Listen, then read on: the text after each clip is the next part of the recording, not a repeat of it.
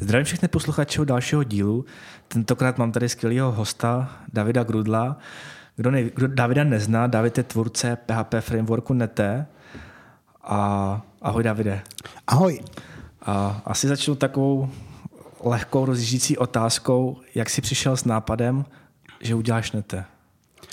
No, já jsem s tím přišel v roce, myslím, že to bylo tak 2004, a v té době jako reálně nebyly prostě ještě PHP frameworky, které jsou dnes. Bylo Symfony, nebyly ani Rails třeba.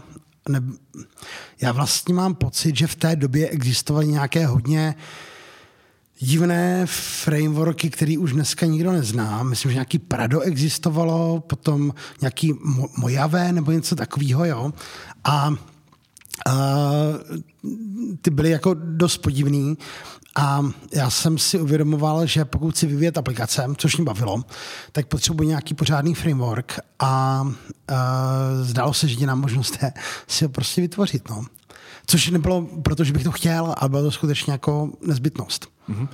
A když jsi ten framework vytvářel, jaká byla situace? Ty jsi jako někde dělal jako developer, nebo jsi studoval, nebo uh, při no, ale... to, to vzniklo, nebo ta potřeba v podstatě? Já jsem byl na volné noze. Vlastně jako celý život jsem na volné noze a dělal jsem různě weby, bavilo mě to a hele, tam, tam jde o to, že když tomu na začátku vůbec nerozumíš, tak je to samozřejmě stane, strašně jednoduchý udělat nějakou stránku, ale jak tomu postupně začínáš rozumět, tak si uvědomuješ, že to není zase taková sranda, protože eh, tě zajímá eh, bezpečnost, jak to udělat správně a tak dále.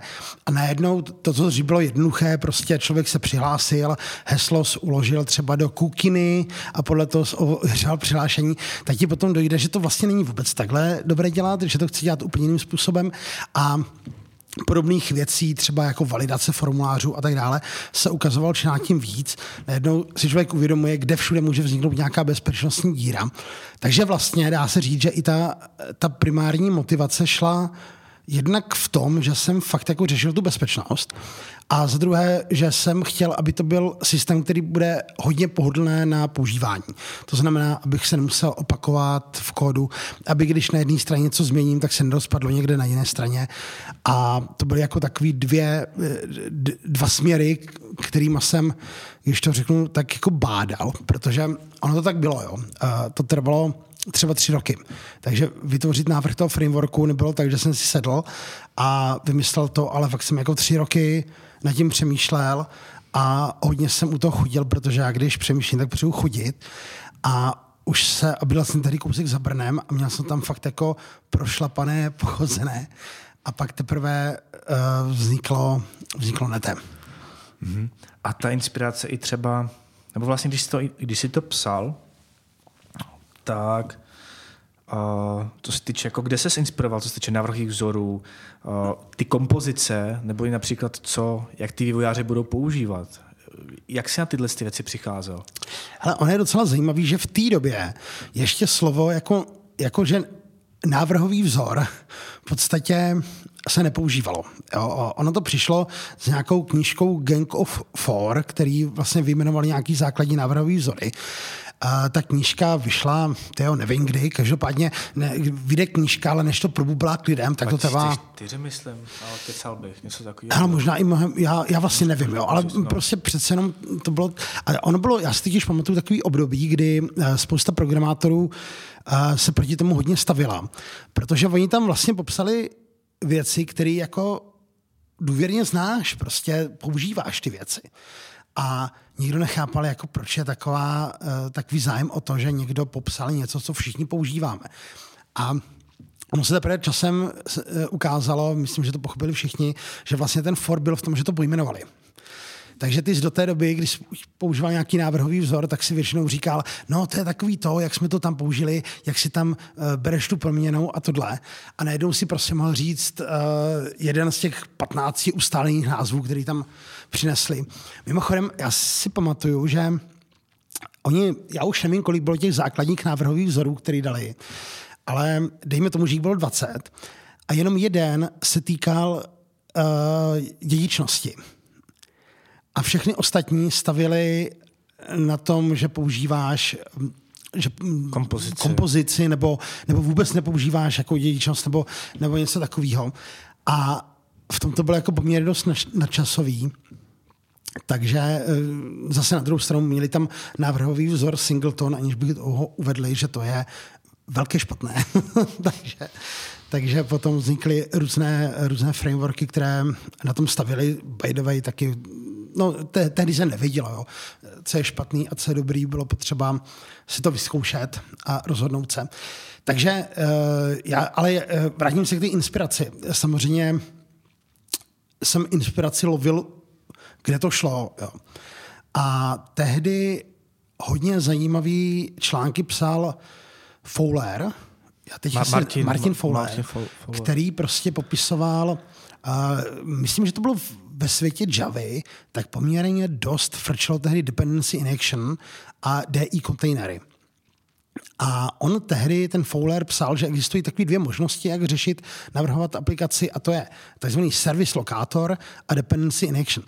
Já se teda omlouvám, jestli jdu jako do, do velké hloubky, jo, ale já jsem tehdy uh, si, ří, si, si díval v té Javě, jak fungují ty DI kontejnery. A ono to vypadalo tak, že to bylo něco, co se konfigurovalo šíleně přes nějaký XML.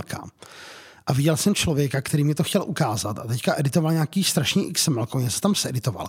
Pak dal nějakou kompilaci. Ta kompilace chvíli běžela. Pak to hodilo ch- chybovou zprávu.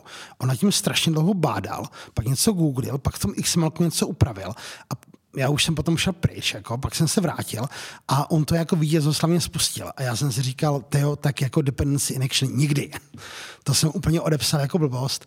A zvolil jsem tady ten service lokátor, což byla jako historická chyba, ale hrozně důležitý uh, si i tyhle ty cesty vyzkoušet. Uh, takže to bych řekl těm vzorům. Jo. A co se týče vůbec toho, jak postavit, jak by to mohlo vypadat, tak pro mě velkou inspirací bylo, uh, bylo něco, co se jmenovalo Delphi. A Delphi byl, řekněme, Pascal, programovací jazyk Pascal pro Windows. Ale tam je jako klíčová věc, ty jsi zmiňoval, jak jsme se bavili o, o, o less code, použil jsi někde, použil jsi less code uh, spojení, Less Code? Les- Dneska? Nebo less, less, no, myslím, že jsi psal něco takového jako le- less code. Less Code? Jo, jo, jo. Code, jakože v dnešní době teďka začíná hodně frčet to, že se neprogramuje, nebo skládá se krabičky. Tak, ano, ano. použil. No. Ano. A ono, jak ta historie prostě se neustále opakuje v těch kolech, tak v té době se tomu říkalo RAD, což znamenalo Rapid Application Development. A je to úplně to stejný. je to úplně, úplně totálně to stejný. A Delphi byly právě to RAD. A to pro mě bylo jako velkou inspirací. Takže tam, tam jsem jako dost čerpal. Potom jsem eh, si dost četl o MVC.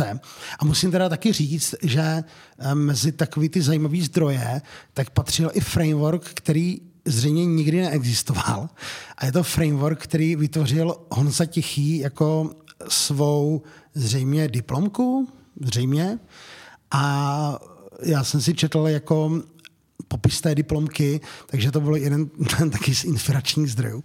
Takže jsem čerpal i ve věcech, které tak, takzvaný, jak se tomu říká, vapor, vapor ne, neexistující software, no. tak což by the way, uh, dlouho si lidi mysleli, že NETE je taky jako jenom fiktivní projekt, protože já jsem tom psal třeba dva roky předtím, než jsem to vydal ven, takže to brali jako tak v té době se čekalo 12 let na to, kdy vyjde uh, Duke Nukem čtverka, Duke Nukem Forever.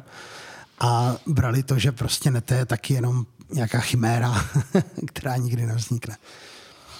No a teď to vzniklo, vyšlo, takže jak jsi, jak jsi zmiňoval, si to psal sám tři roky a jak jsi to dál šířil, aby to šlo mezi lidi, aby, aby vlastně, nebo jí hledal si parťáka, nebo kdy jsi jako rozmýšlel, kdy je ten vhodný okamžik, jako si najít někoho, kdo ti s tím pomůže? Hele, uh, tam velkou roli sehrál Vašek Stoupa, který vlastně založil WebExpo. On už WebExpo dneska nedělá, uh, dělá to Šárka Štasová, ale tehdy on, to, to bylo těsně předtím, než udělal WebExpo, tak on udělal uh, akci, která se jmenovala PHP konference, A když měl úplně první tu PHP konferenci, tak mě tam pozval, jestli bych tam jako nepředstavil netem. A já jsem v životě nemluvil před lidma. Jako maximálně tyjo, před kamarádama, jo. jako, jako, nikdy jsem mluvil před lidma. A to nete rozhodně jako nebylo ready na to to někde předvádět. Ale bylo to až za čtyři měsíce.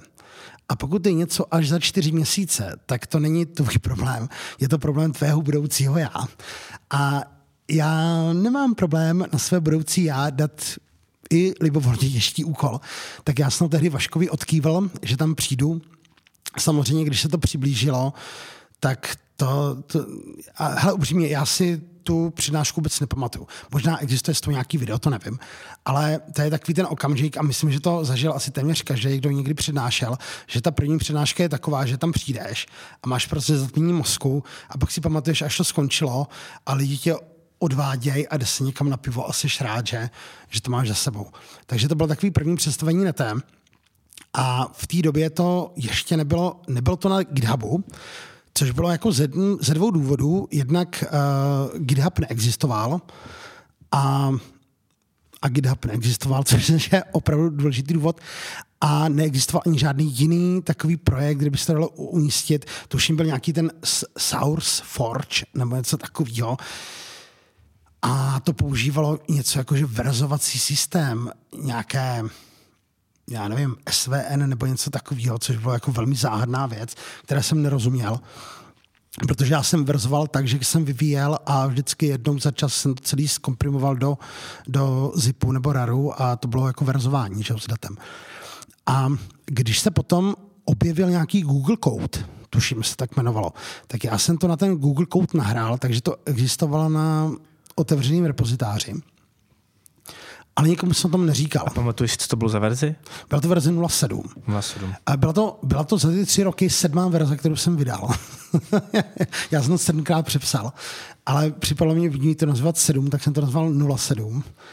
A nahrál jsem to tam, ale nikomu jsem o tom neříkal. Nicméně pravda je, že v nějakým tom videu jsem zřejmě tam měl URL, bylo tam vidět URL, a já jsem to postupně dál vyvíjel a samozřejmě, když to vyvíjíš a jsi jediný uživatel, tak si můžeš dovolit dělat jakýkoliv změny, že přejmenuješ jakkoliv, jakoukoliv třídu a tak dále. A pak jsme někde seděli, pamatuju, že byl tak leden 2008 a byl tam kluk a říkal, že proč jako přejmenovávám ty třídy, že oni to použili a už na tom běží jako lupa CZ.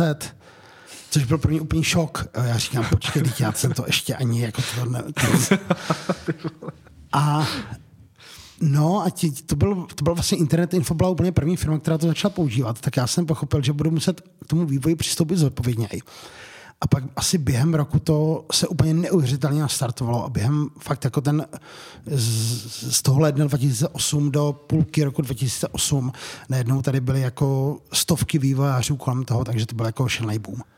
A jaká byla celou dobu ta tvoje motivace, když si do toho vlastně investoval tolik času a, a všeho, jako by, co zatím vším bylo, jako ta motivace hlavní, jako v tom pokračovat?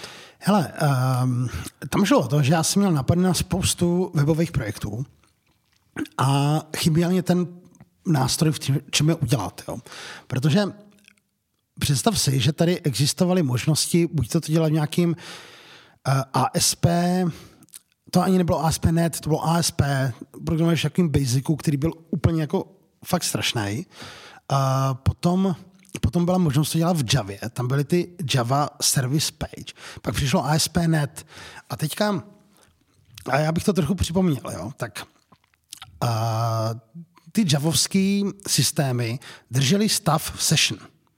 Což znamenalo, že ty, když se pohyboval na stránce, přecházel si mezi stránkama a když si potom si uložil URL a otevřeli ji, třeba si uložil bookmark, podíval se na něj, tak tam vůbec nebylo, na který byl stránce, protože on se držel v session. Potom tady bylo ASP.NET, což používal takzvaný postback. A to drželo, to, tam vlastně celá stránka byl postový formulář. Byl tam jako hidden field, ve kterém se držel celý stav.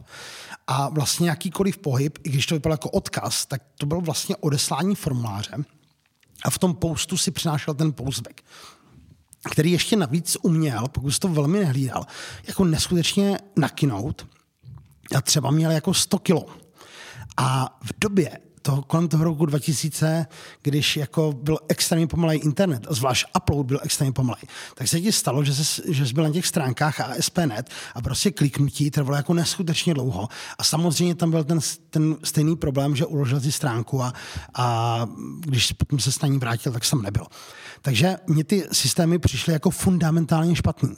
Takže tam ani nešlo o to, že bych um, že by se mi něco nelíbilo, jakože vzhledově nebo tak. Ale jako připadlo mě to úplně strašně cestní. A já jsem chtěl prostě systém, který, kde budou fungovat komponenty, jako v tom Delphi, že někdo vytvoří komponentu, může být tržiště komponent, on tu komponentu tam dá, já si ty komponenty dám, kolikrát chci na stránku, každá si udržuje stav, ten stav se udržuje v URL. A to byla jako moje vize to takhle naprogramovat. A jako eh, úplně reálně tady nic takového nebylo. A myslím si, že jako ani do teďka nic takového jako komponentového tady není, že na té v tomhle tom je velká výjimka. A já jsem si to takhle vymyslel a měl jsem neustále představu těch projektů, který chci v tom dělat. No ale jako vtipný je, že po těch třech letech programování na té jsem najednou zjistil, že já už si vůbec nepamatuju ty projekty, které jsem chtěl dělat, prostě jsem na to zapomněl, že se úplně fokusoval na to, na to udělat ten framework. Takže najednou jsem byl v situaci, že místo projektů, který jsem chtěl dělat, tak jsem vyvíjel framework. No. Vlastně s nulovou, s nulovou monetizací. V podstatě ten framework byl, že jo? No, tak, tak jako upřímně, já jsem vůbec uh, tuhle otázku neřešil. To byl vlastně idea, přesně, jako, že to tam nic takového nebylo a ty si jako hledal nebo vyvíjel tool, který ti... Který mě bude sloužit. Sloužit. tak. No a teďka to vydalo ven, už si říkal, že to používala lupa. Jak to pokračovalo dál? Máš za sebou tu přednášku na WebExpu. A jak to pokračovalo dál?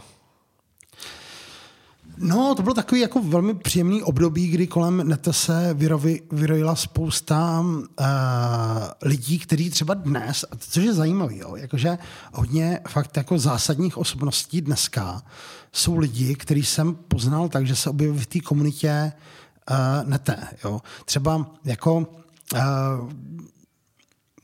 když si vezmeš projekty Uh, jmenuje se Růžový kola? Ne, ne, jak se jmenují ty kola růžový? Ty růžový kola, jak se jmenuje ten projekt Praze, myslíš? Nebo... No, jasně. Nevím, promiň, nevím. Jo, oni se nemenují růžový kola, já mi vždycky napadnou růžový kola. No tak vlastně to... trošku připrav to, jako jsem se lek, že tam ta asociace na ten růžový slon, ale pojďme dál. Jež. Hej, to je totiž, můj problém je, že z nějakého důvodu mě vypadávají úplně běžný slova. Že to není, že abych si třeba nepamatoval něčí jméno, ale že já mám jako výpadek, backout. A pro mě je super, že jsem bydlel eh, se spolubydlící, která je úplně mistrně takových těch společenských her, kdy se hádá film, nebo hádá se název města, nebo čehokoliv. Takže mě, když vypadalo jakýkoliv slovo, tak ona to dořekla. Prostě protože měla v tom super skill. Potom, když se odstěhovala, tak já jsem zase byl v situaci, že nevím slova. A teď jako velkým pomocníkem je pro mě chat GPT, že já tam napíšu, hele, takový to slovo, něco jako, a ono mi to řekne, protože to se blbě googlí. Ty jako nemůžeš do Google ne, nevím, co hledám, ale je to něco jako, ale do chat GPT, jo.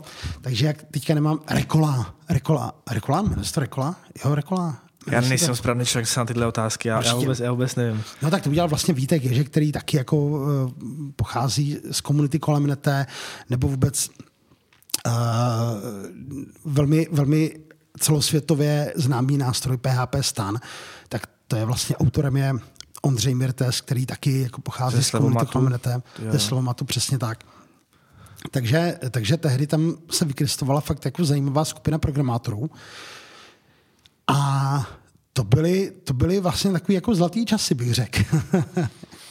Zlatý v čem? Jako, že byli takový jako super lidi kolem toho? Jo, přesně tak. Přesně tak. A tehdy zase někdo přišel s tím nápadem, že by bylo docela dobrý se setkat. Že by bylo dobrý udělat setkání. Tak jsme udělali setkání. Eh, první setkání. Já jsem přemýšlel nad názvem a tehdy, myslím, Hájnička dělala akci, která se jmenovala Poslední středa. A scházeli se každou poslední středu. A tak jsem jim to jako ukrad, ale jenom na půl. a udělal jsem z toho poslední sobotu.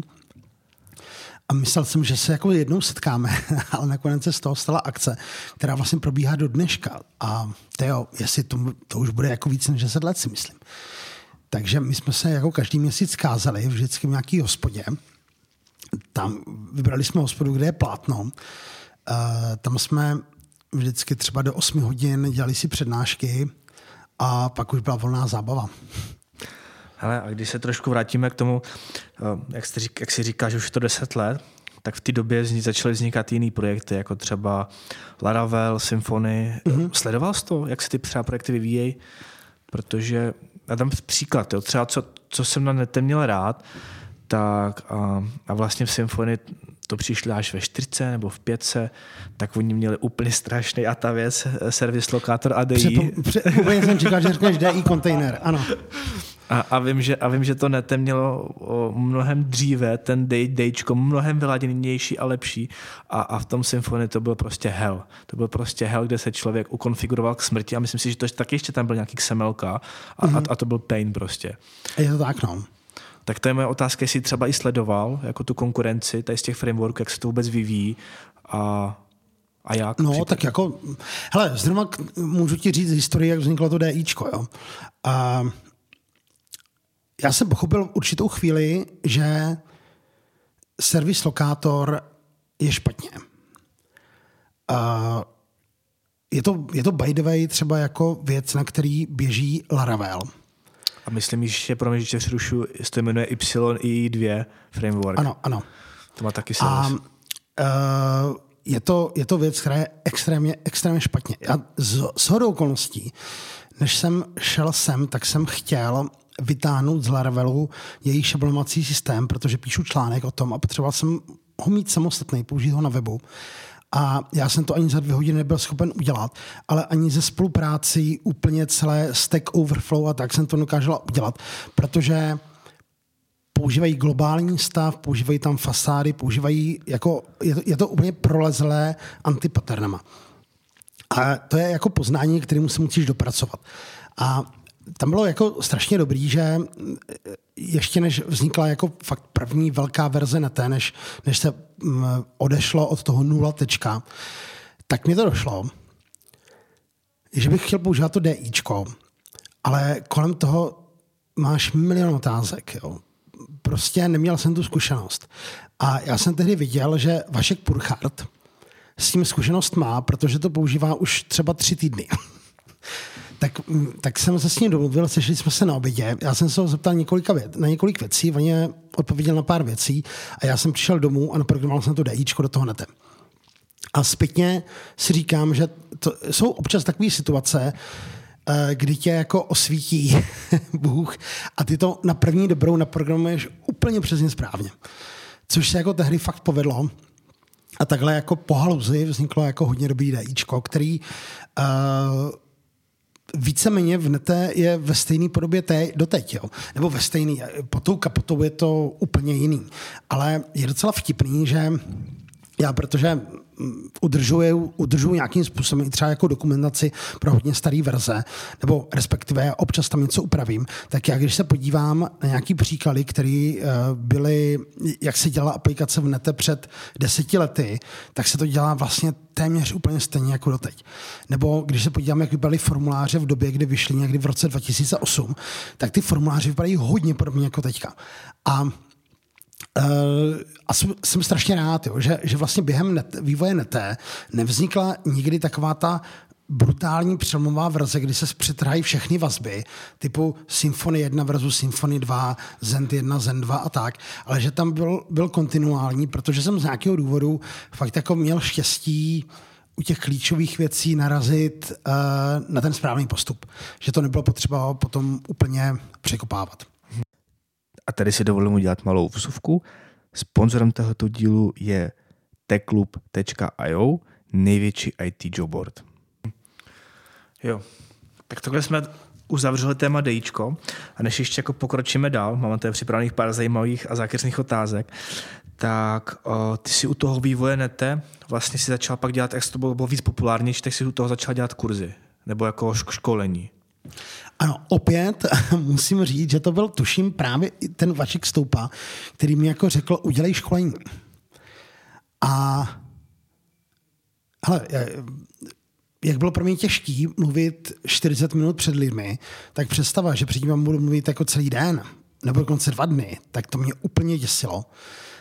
Ale zase uh, byla to, byl to problém budoucího Davida, protože to bylo za čtyři měsíce, tak jsem vypsal školení, přihlásili se tam lidi a já si úplně přesně pamatuju, že když to skončilo po těch dvou dnech, tak já jsem došel, dojel jsem domů, byl jsem úplně totálně zničený.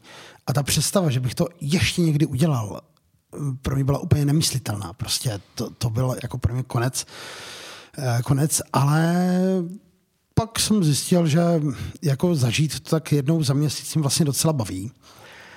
Ale hlavně uh, se stalo něco, co jsem úplně nečekal. A víš, jak lidi jdou ze školení a mají vždycky ty popsané a čtverky poznámkama. A certifikáty. A certifikáty. Tak já jsem měl těch poznámek vždycky úplně nejvíc. Protože ve chvíli, kdy něco někomu vysvětluješ, tak najednou se na to díváš trošku jiným pohledem. A to může být situace, že třeba řekneš, hele, je tady nějaká takováhle novinka a teď vidíš, že ty lidi tomu třeba nerozumí. Nebo to začnou používat a objevují se tam nějaké chybové zprávy. Nebo třeba už kolikrát něco říkám a už jak říkám název té metody nebo třídy, tak mě napadá, ty to není dobrý název. A já jsem si to takhle poznamenával. A já jsem fakt odcházel z těch školení třeba s pěti a čtverkama úplně hustě popsanými poznámek. Teďka já jsem to musel velmi rychle zpracovat, protože během toho školení si nechceš jako psát eh, dlouhý ciráty, takže tam vždycky dáš jenom pár slov a ještě jako mým škrabopisem. Takže tam bylo důležité to druhý den prostě probrat, abych byl schopen dekodovat, co se tam stalo. A vlastně postupně s každým dalším školením, nebo spíš po letech, ty, uh, ta velikost těch poznámek ubývala. A třeba dneska udělám na školení tak jednu až čtverku.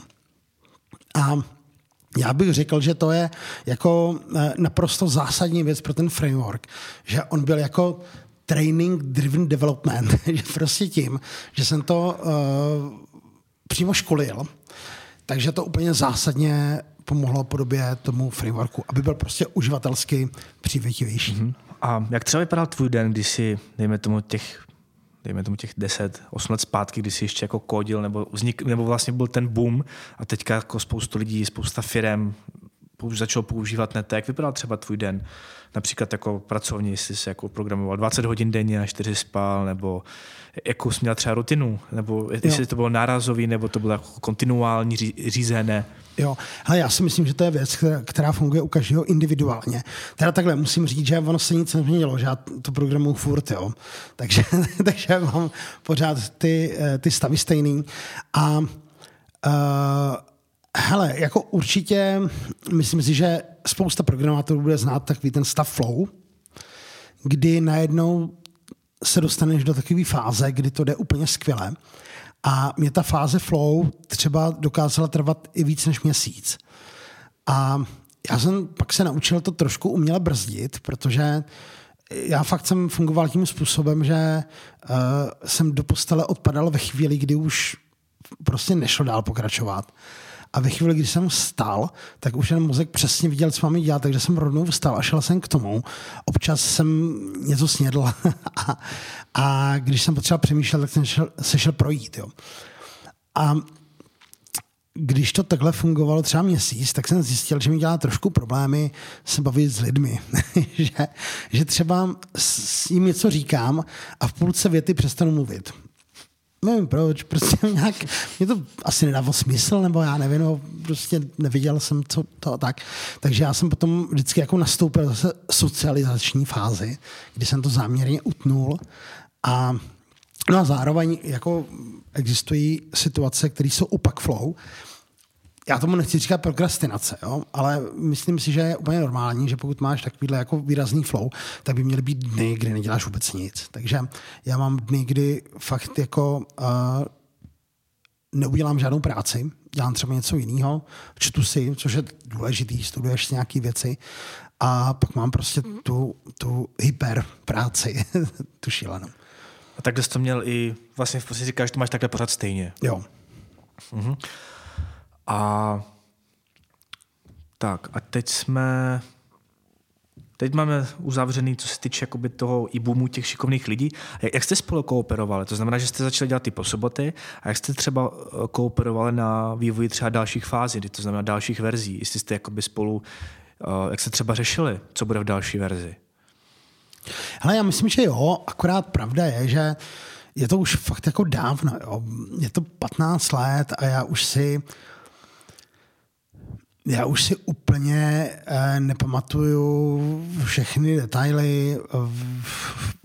Upřímně řečeno, já vlastně už přesně nevím. OK. Uh, tak, tak to možná můžeme trošku přeskočit. A jak, jak to třeba funguje? Jak to funguje? Nebo možná ještě, abych vůbec nepřeskakoval. Já se ptám, uh, a mám tako, jako, jak bych správně sformuloval otázku. Uh, mám pocit, že to nete bylo takový, jako fakt si říkal, že boom, že to bylo úplně všude. Uh, myslíš, kdybys to mohl, jako vím, to bylo hodně v češtině a vím, že spousta lidí si třeba stěžovala, že by to pomohlo, kdyby byla třeba angličtina nebo úplně jiný jazyky a což koukal, že už tam jsou. Pomohlo, pomohlo to té komunitě jakoby, a dalo to víc jako uživatelů? Mm, myslím, že určitě ne.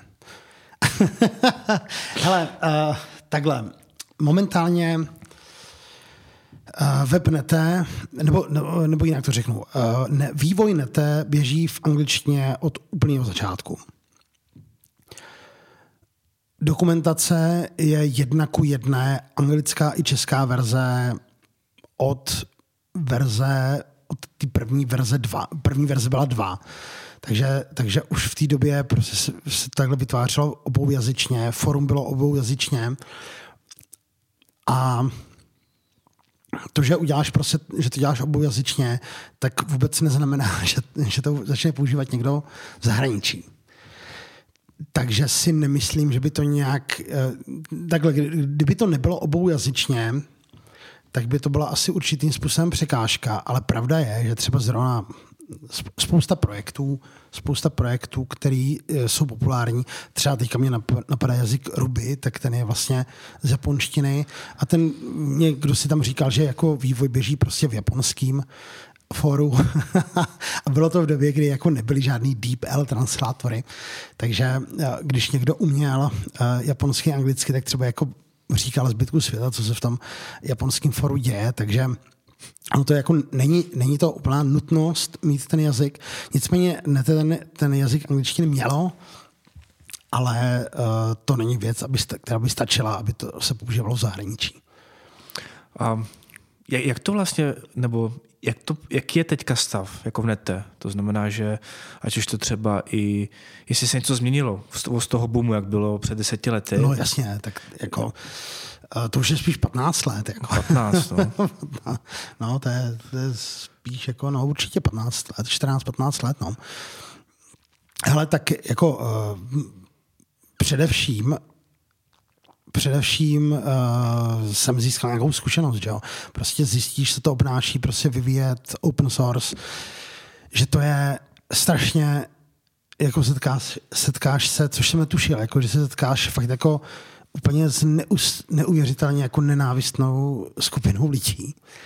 A, a je to, je to překvapivý, jo, že uh, je, je to esence zla, takže mě to jako naučilo fakt uh, zmínilo mě to. Prostě jako jestli předtím jsem byl jako hodný člověk, tak dneska jako hodný už moc nejsem. Čím se to projevuje, že ty Mercy Request třeba zavřeš bez jako poznámek, nebo jako v, v, v čem ta, jak si říkáš, um, že jsi byl hodný a teďka už to není, jako jak se to třeba projevuje? Ale to je takový téma, já vlastně úplně, eh, je hodně těžký o tom mluvit, jo, protože kdykoliv jsem mluvil o uh, tématech, které byly problematický, tak uh, to jako více-méně bych řekl, že to nikdy jako se nesetkalo s nějakým pozitivním efektem. Jo? To znamená, že když dneska je úplně běžný, že každý platí, každý ví, že se open source platí, že každý open source projekt má Sponzory. Nějaký sponsoring a tak. Protože bez toho by ten projekt nežil. No přesně tak. Jenomže když já jsem tohle to říkal tehdy před těma deseti lety, tak jsem prostě Měl když to řeknu slušně, tak jsem se se zlou potázal. Jo. A více mi je ten, jako do, dneš, do dneška slýchám, jo, Google to je ten, co furt naříká, nebo to je ten, zrovna to je předevčírem, jo, někdo mě tam psal, že jo, to je takový ten, co si furt kňourá, že, že mu nevydělává open source nebo něco takového, jo. A uh,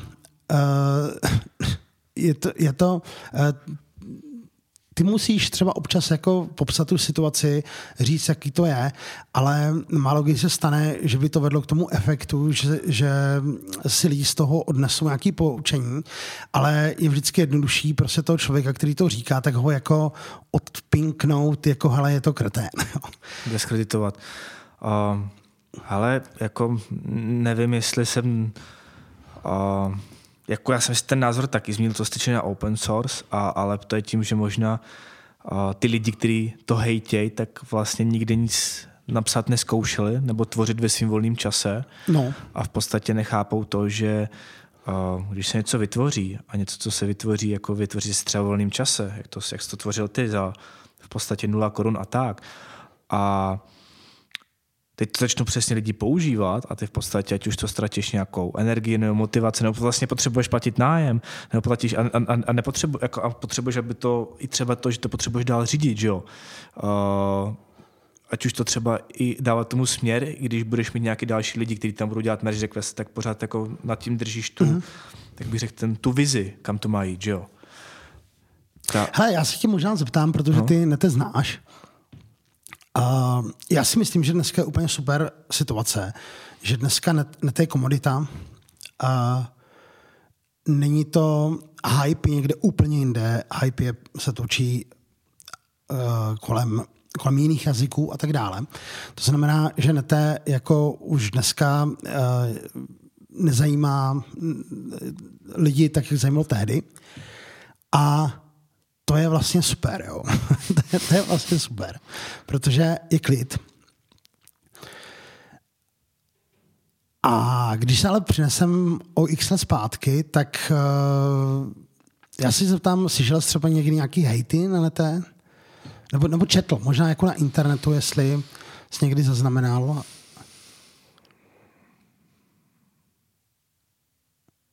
Přemýšlím, přemýšlím, přemýšlím. Na, na, na hejty.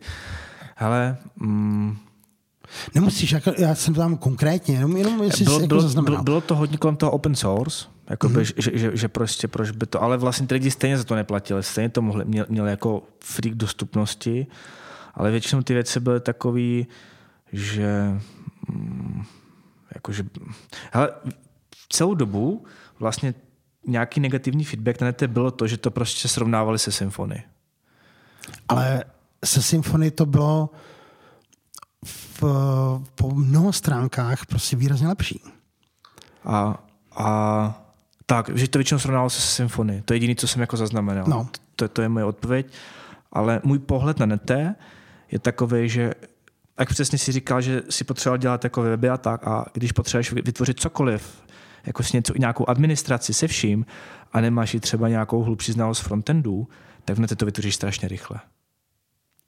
No a teď si představ, já to vezmu trošku do kontextu, mm-hmm. jo, že z tvýho pohledu, takže bych vlastně řekl, že jako si byl, byl si asi spokojený uživatel, zároveň si jako nevnímal, že by byl nějaký hate.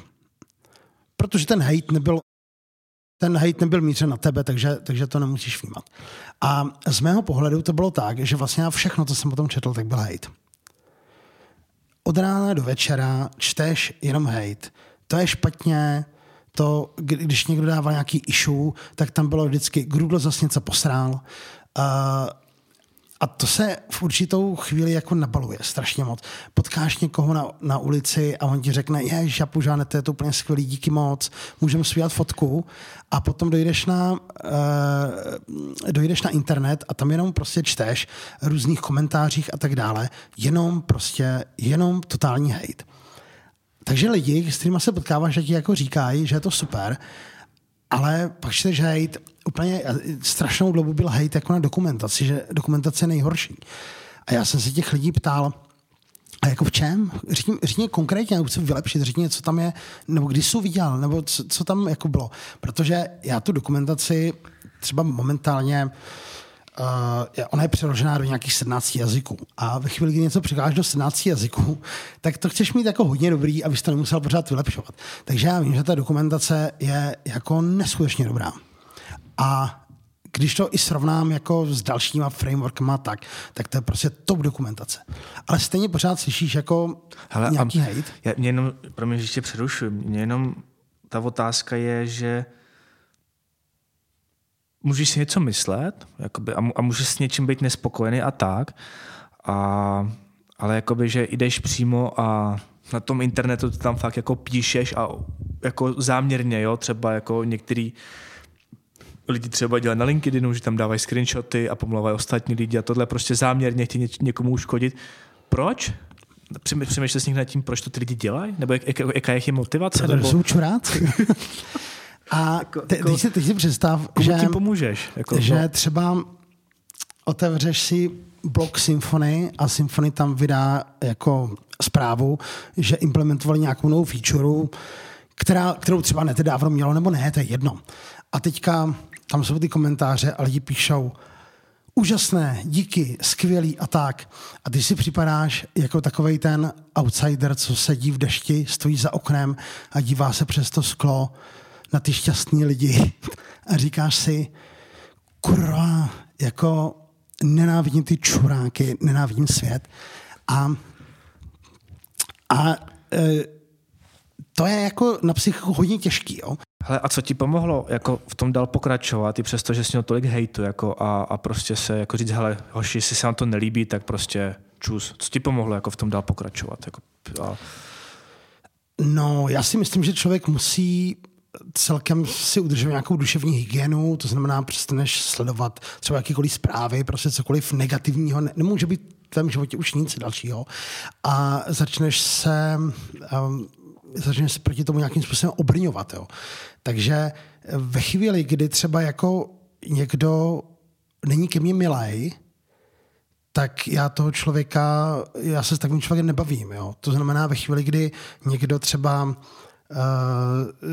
dělá nějaký, uh, podává nějaký hlášení, když někdo vytvoří nějaký issue a má tendenci mě jako trošku nandat nebo něco takového, tak ho jednou upozorním, ale pokud prostě se chová vhodně, tak toho člověka okamžitě smažu a tak dále. Protože si nemůžu dovolit uh, mít ve svém životě uh, něco, něco negativního. Jo. Uh, ono je hrozně důležité si uvědomit, že ty ve chvíli, kdy používáš něčí software, tak je to tak je to to stejné, jako když prostě přijde, že v neděli k mamince a maminka ti prostě udělá oběd, tak je potřeba se k tomu člověku chovat úplně stejně jako k té mamince. Pokud tam něco chceš, tak bys měl tu maminku o to slušně poprosit, být si vědom toho, že ty něco po tom člověku chceš. A nemůžeš jako uh, tam říkat, že maminka je prostě kráva a že se na to můžeš vykašlát a prostě mrdnout ty s tím talířem tam já se omlouvám, že používám jako drsný výrazy, jo, ale ono si jako málo kdo umí představit, jaký peklo to bylo, jako neskutečný peklo. A já si, ještě jednu poznámku, kterou teďka musím říct. Jo. A my jsme jednou takhle, je to už pár let, jsme byli s Chemixem a Chemix pořádá poslední soboty. A pochopitelně Chemix byl taky středobodem velkých hejtů, jo, protože je to moc.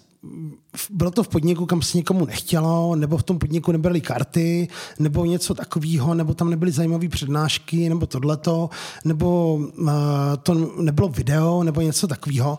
A my jsme jednou po nějakým skončený akci jsme takhle zjistili, jsme se úplně tomu zhodli, že my nejsme schopni přijímat jako pochvalu. A chemic říkal, hele čověče, mně se podaří akce a někdo po té akce dojde a řekne mě, chemixi, byla to skvělá po sobota a já prostě automaticky z toho rychle vyklíčkuju, protože já nejsem schopen eh, to přijímat. A já jsem říkal, hele, já úplně taky, já, já, já to neumím. A já bych chtěl jenom poprosit, kdyby třeba někoho napadlo, že by mě napsal, že rád používá net nebo něco takového, ať to prosím nedělá. Já, ale já to myslím úplně vážně. Já neumím přijímat od Čechů pochvalu, Prostě neumím. Mě to, mě to vlastně nepříjemný. Jo? Takže já, já jsem radši, když to nikdo nedělá. A já, hele, já jsem si vzpomněl, jsem, teď jsem to našel na mobilu, uh, našel jsem takový post, uh, on je to strašně dlouhý, ale já jsem teďka hodil chat GPT s úkolem zkrať to na čtvrtinu a přelož do češtiny. A já bych jenom tady kousek toho přečet. A je to, uh, on se to dá dohledat, je to borec, který vyvíjí už asi 10 let uh, javascriptový nástroj, který se jmenuje Core. A jestli to dobře chápu, tak jde o knihovnu javascriptovou, která má právě řešit uh, rozdíly mezi prohlížeči na ty fakt jako low úrovni. To znamená, je to zřejmě nějaký polyfil, a je to taková ta extrémně mravenčí práce, která je vlastně nikdy nekončí, protože s každou další specifikací a s každou další verzí prohlížeče máš neustále práci. A stalo se to jako, zveřejnil to nějak 2014 jako open source a tady píše, možná to byla největší chyba v mém životě. Projekt Core.js se rychle rozšířil a byl integrován do klíčových frameworků. Byla to velká práce a snažil jsem se najít další správce nebo alespoň stále přispěvatele, ale všechny pokusy zalhaly. Nakonec jsem ztratil naději, ale cítil jsem zodpovědnost vůči komunitě, takže jsem byl nucen pokračovat v práci. Tomu, tomu uh, jako je hloupý se vysmívat. Skutečně jako pokud vytvoříš nějaký projekt a hodně na tom odvedeš práci, tak máš tendenci v tom pokračovat dál, i když, ti, uh, i když je to náročný. No a on vlastně píše tady, že potřeboval, že odešel z vysoce placené práce a odmítl nějaké dobré nabídky, protože by neměl dostatek času věnovat se eh, tomu open source. A nakonec na tom open source pracoval na plný úvazek. No a stala se mu taková věc, on se odstěhoval, ne, on je Rus, odstěhoval se zpátky do Ruska, protože prostě v Rusku ty náklady na život jsou výrazně menší. A stala se mu prostě nehoda, kdy v noci jel, nějaký oždělý holky mu vběhali pod, eh, kola, přímo pod kola auta, uh, ta jedna zemřela a tak dále on tady, a on vlastně skončí, ta druhá skončila v nemocnici, a teďka popisuje, že to je velmi nepříjemná situace a že v podstatě, aby tě nezavřeli, tak je potřeba se vypořádat uh, s oběťmi a že, že byť jako se cítí naprosto nevinně, tak prostě bylo potřeba zaplatit 80 tisíc dolarů. A že pro softwarového inženýra to nemusí vypadat jako, jako tak extrémně nepochopitelná částka, Uh, ale on jako autor uh, open source systému, který se používal úplně všude, tak prostě najednou si uvědomil, že na to nemá a tehdy udělal tu věc, že požádal komunitu, sepsal ten příběh a požádal komunitu o pomoc. A stala se úplně neuvěřitelná věc, že ty lidé prostě No, pojď, začal prostě hledat přispěvatele, ale stále stále nebyl žádný úspěch, záněl finanční prostředky podporu, ale v té době dostával 57 dolarů za měsíc. Jo. Byl celkový ten support, který dostával. A rozhodl se proto sepsat post o tom a požádat přímo jako uživatel Core.js o pomoc. A stalo se něco neuvěřitelného. Uh, ta zpráva se rozletěla mezi uživateli a oni si řekli, ty bláho, jako je to prostě software, který je pro nás ten prostě důležitý. A během asi týdne se mu podařilo vybrat blbost. ne, ne, dobře, přečtu, co tady píše, jo. Čekal jsem, že někomu bude eh, nevyhovovat, že žádám nějaké peníze, ale to množství nenávisti, které jsem začal dostávat, překročilo veškerá očekávání. Tisíce vývojářů mě napadly s urážkami a tvrdili, že nemám právo žádat o pomoc. NPM, tedy uh, ta organizace, představila tehdy NPN Fund jako řešení problému, ale ve skutečnosti to byla jen záminka pro budoucí krok. Během devíti měsíců tisíce vývojářů viděli o mé situaci, ale nenabídl se nikdo k údržbě, uh, nikdo, nikdo mě ani prostě nenabídl žádnou finanční pomoc a nikdo ani nebyl ochotný opravovat jakékoliv chyby. Uh,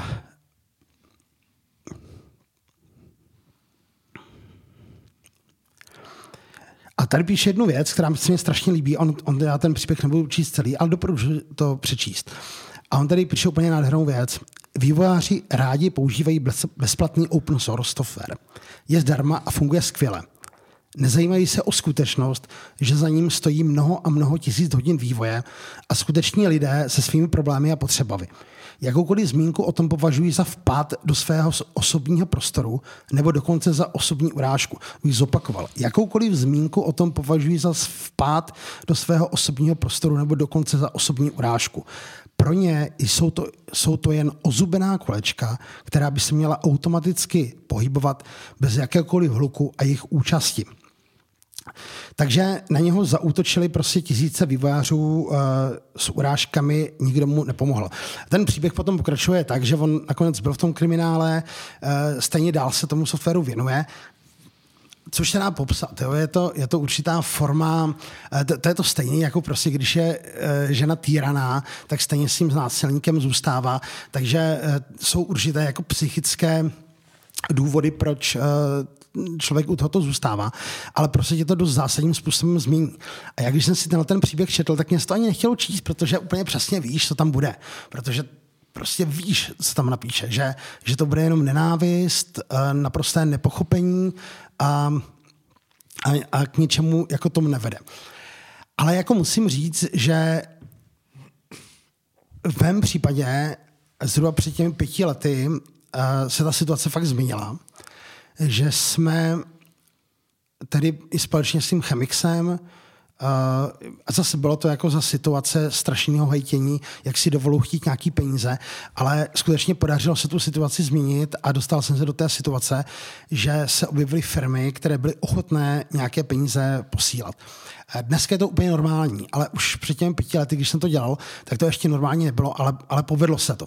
Jo? Což si myslím, že jako důležitý, důležitý pozitivní výsledek tohoto. Ale pravda je, že eh, pokud to člověk nezažije, jak je to extrémně zničující a přitom Přitom jako neděláš něco, co by komukoliv ublížilo, ty jenom zdarma lidem nabízíš věc, kterou můžou, pokud chtějí, nikdo je nutí používat. Tak se setkáš uh, s tak jako uh, něčím strašným, že, že tě to poznamená. Jo. A uh, takže to je, to je to, toliko, toliko, abych si poplakal nad svým strašným. Hele, uh, já jsem si vzpomněl, my když jsme se potkali, to budete nějakých pět let zpátky, že jo? Pomalu, no. Já si dokonce by to dalo i celkem vystupovat, kdy to bylo, protože my jsme se tady bavili o podcastech a ty jsi mě říkal, že uh, vlastně začínáš tady s tím a že tam máš jeden díl, který byl buď to poslední nebo předposlední tehdy a že ten díl je o PHP a netem. Tak já jsem se to tehdy pustil a úplně bylo to jako facepalm, jo, protože tam bylo přesně jako to... Um, já si to pamatuju do dneška, jo, že ty tam říkáš... No, začínám rudnout, co jsem tam říkal. Ne, ne, ne, úplně v klidu, jo, ne, bylo, to, bylo, to, bylo to v pořádku, ale ty jsi tam říkal, že jako velký problém nete je, že prostě já k tomu nechci nikoho pustit a že to vlastně se snažím všechno dělat sám a tak dále.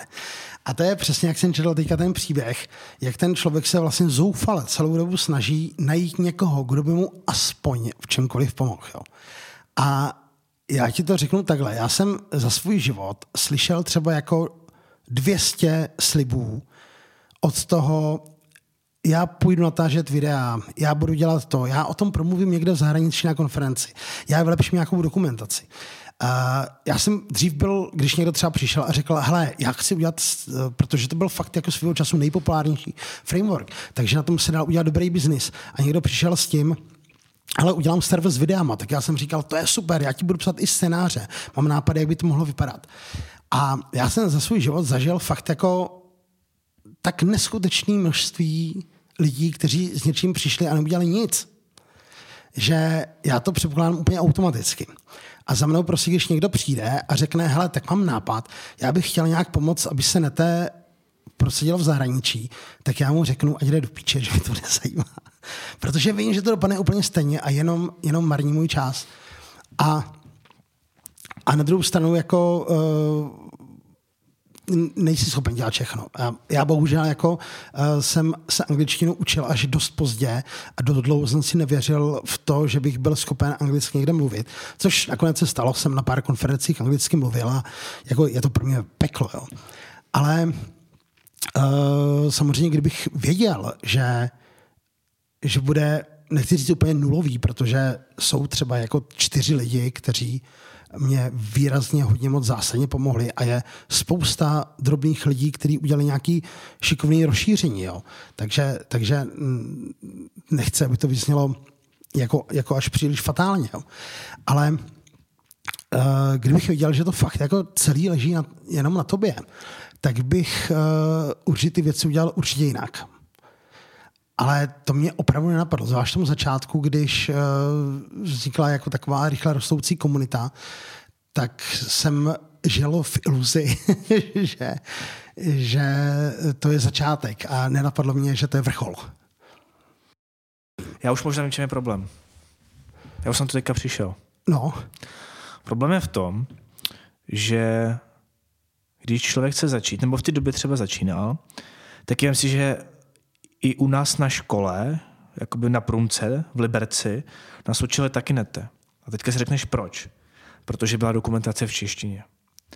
To znamená, že kterýkoliv jiný framework, který byl v angličtině, se vlastně neučil. Tady v Česku se většinou to učil jako to, protože přesně byla ta výhoda, hmm. že to bylo v češtině. A pro ty lidi, protože když si něco nefungovalo v symfonii, co jsme mohl udělat? Napsat anglicky někam na chat. Jo? Jenomže, jenomže zase musíš psat anglicky, hmm. vycházíš z komfortní zóny, nemůžeš tam přesně udělat to jako ten hejtík. Uh, to samé to je uh, na Stack Overflow.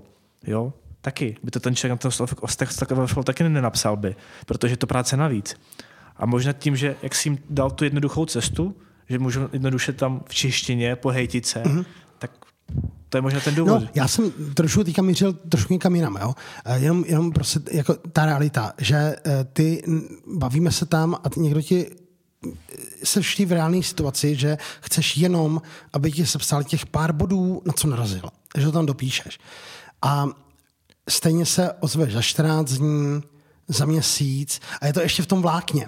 A já už já už si s ní dělám prdel, protože já samozřejmě dopředu vím, že nikdo nic neudělá. Jako, já už tam jim dopředu. Takže já už jenom jako se tím bavím, že těm lidem se připomínám a tak dále, protože Pochopitelně, já když mám něco někde udělat, tak taky je, já nevím, chemik po mně chce, abych udělal přednášku a taky si mi pětkrát připomene, kdy mu konečně pošlu anotaci. My programátoři tak často máme, jo? Že, že je potřeba jako dokopat ale to je jakoby eh, to kopání, který vede k nějakému cíli. Ale eh, tady to k tomu cíli vlastně nikdy nevedlo. Jo? A je to, já to neříkám proto, že bych si stěžoval. Mě to vůbec nevadí to vyvíjet sám. Jenom jsem to netušil, že to takhle bude. A jenom vlastně to zmiňuji, protože bylo to vtipný, jako právě v kontextu toho tvého, uh, tvý reakce, že já, to, já se držím sám a nechci tam nikoho pustit. Takže to není pravda. Ale ta realita je taková, že ty strašně bys chtěl, aby, aby abys to nemusel, abys nemusel psat úplně celou dokumentaci, celý framework, dělat videa, přednášet o tom po světě a psát o tom články, protože ono je jako, kdy, kdy vyšel nějaký pozitivní nějaký článek, jako buď to jsem je napsal já, nebo jsem je napsal já anonymně, aby to nevypadalo, že všechno píšu já. Jako. Hmm, ale možná jsem naivní, jo, a možná i když jsem dělal ten podcast, jsem byl naivní.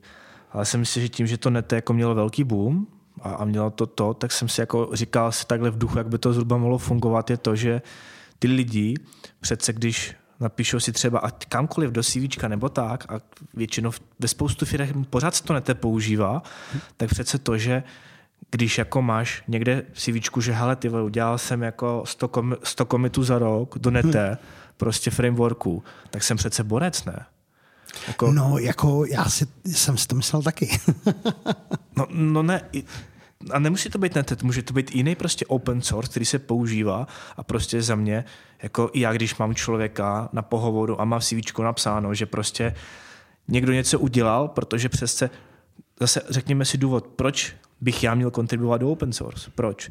Protože kontribuje tam mnohem víc lidí, s více firem a moje motivace jsou za mě v mý hlavě jsou dvě. Jedna věc, že se od těch lidí můžeš něco naučit a získat jakoby jiný pohled na věc a feedback.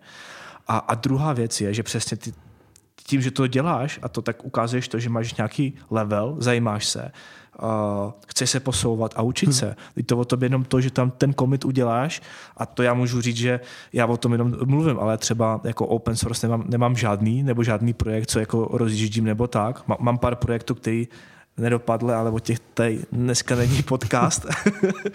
to je podcast o Davidovi. Tak proto si myslím, že jako žiju v tom jako ideálním světě, prostě, že by ty lidi jako o to měli se zajímat a měli to chtít. A nevím, jestli to je problém v Česku, nebo, nebo, nebo nevím, co, co si o tom myslíš? Hele, um, to, co jsem četl, ten, to story o tom klukovi, co napsal ten Core, Core JS, tak um, dává nějaký obrázek o celosvětovém fungování. Ale já musím říct sám za sebe, že ve chvíli, že já dneska naprostá většina nějakých zpráv, uh, nápadů, pull requestů, reakcí a tak, mě přichází ze zahraničí nevím, teďka zrovna tam nějaký kluk psal, že o tom mluvil někde na nějaký konferenci ve Vídni, mluvil o laté a tak dále. A je, je poměrně zásadní rozdíl mezi tím, když mně přijde nějaká žádost ze zahraničí, že uh, když je to od, z Čech, tak dost často dost často mám pocit, jako kdyby někdo chtěl se mnou fajtit, zatímco z toho zahraničí je to jako daleko uctivější. A určitě my v tomhle jsme, my jsme vlastně jako extrémně, extrémně uh, takový hejterský národ. Máme Ono, dokonce mi někdo říkal, že když třeba nějaká firma americká si dělá filiálku tady, nebo obráceně, když nějaká česká si dělá v Americe, tak mají poradce proto, aby se jako, jak je ten alignment, který se řeší v tématu umělé inteligence, tak je ten alignment i napříč dvěma kulturama. Aby bylo jasný, že ve chvíli, kdy Američan ti řekne, že to je skvělý, tak ti myslí, že ho to vlastně vůbec nezajímá a že to je asi možná docela hovno a aby ten Čech neměl jako přehnaný očekávání, že, že je to pochvala. A zároveň, aby ten Američan se nesesypal, když mu prostě Čech řekne, že to je teda jako úplná píčovina a že ať se jako s ní jde zahrabat. Že je potřeba tyhle ty, tohleto vnímání srovnat. No, nicméně pravda je, že prostě když ti jako lidi, když něco uděláš a napíšou ti, hele, je to dobrý, někdo ti řekne, je to dobrý, tak prostě je to o něco přímější, když je úplný ticho a někdo napíše, nefunguje mi to a něco mi to rozbilo. tak je, je to těžký. Jo? a teď samozřejmě jednoduchá odpověď je, Ježíš, tak to neřeš, neber si to osobně a tak. Já bych byl strašně zvědavý, jak, jak, to je vždycky jako jednoduchý dát knížecí radu. Já si myslím, že, že si to neberu osobně, že už jsem to dokázal si nebrat osobně. Ale prostě to má ten, potom ten důsledek, že už nejsem hodný. Prostě pokud si něco nebereš osobně, znamená to, že do toho nedáváš emoce. A úplně jednoduše, buď to seš, buď to seš milej a, a přesvědčíš mě, abych třeba udělal nějakou featureu, nebo nejseš milej a já tě prostě zablokuju všude a, a konec. A hotovo, no. Pokud se vám podcast líbil, poprosím o hezký hodnocení na vaší platformě, které posloucháte, o přesdílení a pokud chcete slyšet pokračování, tak pokračujte na Piky.cz. Já vám děkuju. Ahoj.